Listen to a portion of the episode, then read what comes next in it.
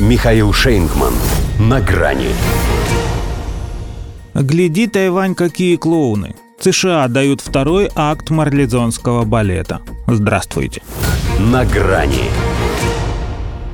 При всем уважении к последним предупреждениям китайских товарищей, регулярные вояжи их кораблей и самолетов к берегам Тайваня напоминают анекдот про Штирлица, который шел по цветочной улице, а плейшнеры все падали и падали.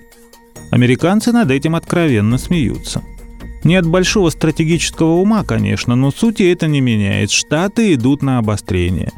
Отправив пробным шаром Нэнси Пелоси, а главное, вернув ее обратно, Белый дом приступил к следующей части марлезонского балета. И проблема не в том, что зловредная старушенция осмелела настолько, что уже называет Тайвань страной, причем не КНР – Госдеп опять может сказать, что это ее личное дело. А вот официальные переговоры Вашингтона и Тайбэя по пакту о торговле и инвестициям, что стартует в начале осени, это дело межгосударственное. И означает оно, что США взяли курс на окончательную дискредитацию китайского суверенитета. И не только над островом.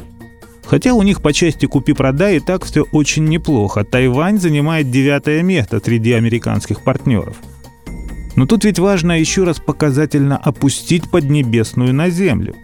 Заявить, что они укрепляют экономические связи, чтобы оказывать сопротивление нерыночной практике. И можно даже не уточнять, на кого это они намекают. Китай агрессивно ведут к мысли о безальтернативности силового решения – поскольку уверены, что он на это не пойдет, так как не готов ни к военному противостоянию, ни к санкционному давлению, подобному тому, что выдерживает Россия. Значит, одним только этим подорвет свой авторитет. Однако через пару-тройку лет все может измениться, и вторая экономика станет первой. Вот Штаты и форсируют события. К тому же УСИ съезд КПК на носу. А вдруг ему не простят нерешительности и не переизберут – это вряд ли, но почему бы и не попытаться? Игра рискованная, с огнем. Но в Пентагоне вновь напомнили, что будут наведываться в Тайваньский пролив столько, сколько посчитают нужным. Нащупав слабое место китайской государственности костлявой рукой Пелоси, они собираются теперь дергать за него до тех пор, пока не оторвут с концами. И не только потому, что плацдарм – это же мировая фабрика чипов – Отлучись ей вернуться в родную гавань, уже Пекин станет диктовать правила на рынке полупроводников. Пока он не сделал ничего, что могло бы помешать их поставкам в США. Но в ответ на визит бабки Нэнси запретил же вывоз с Тайваня цитрусовых, рыбы и других пищевых продуктов. А вдруг это только проба пера?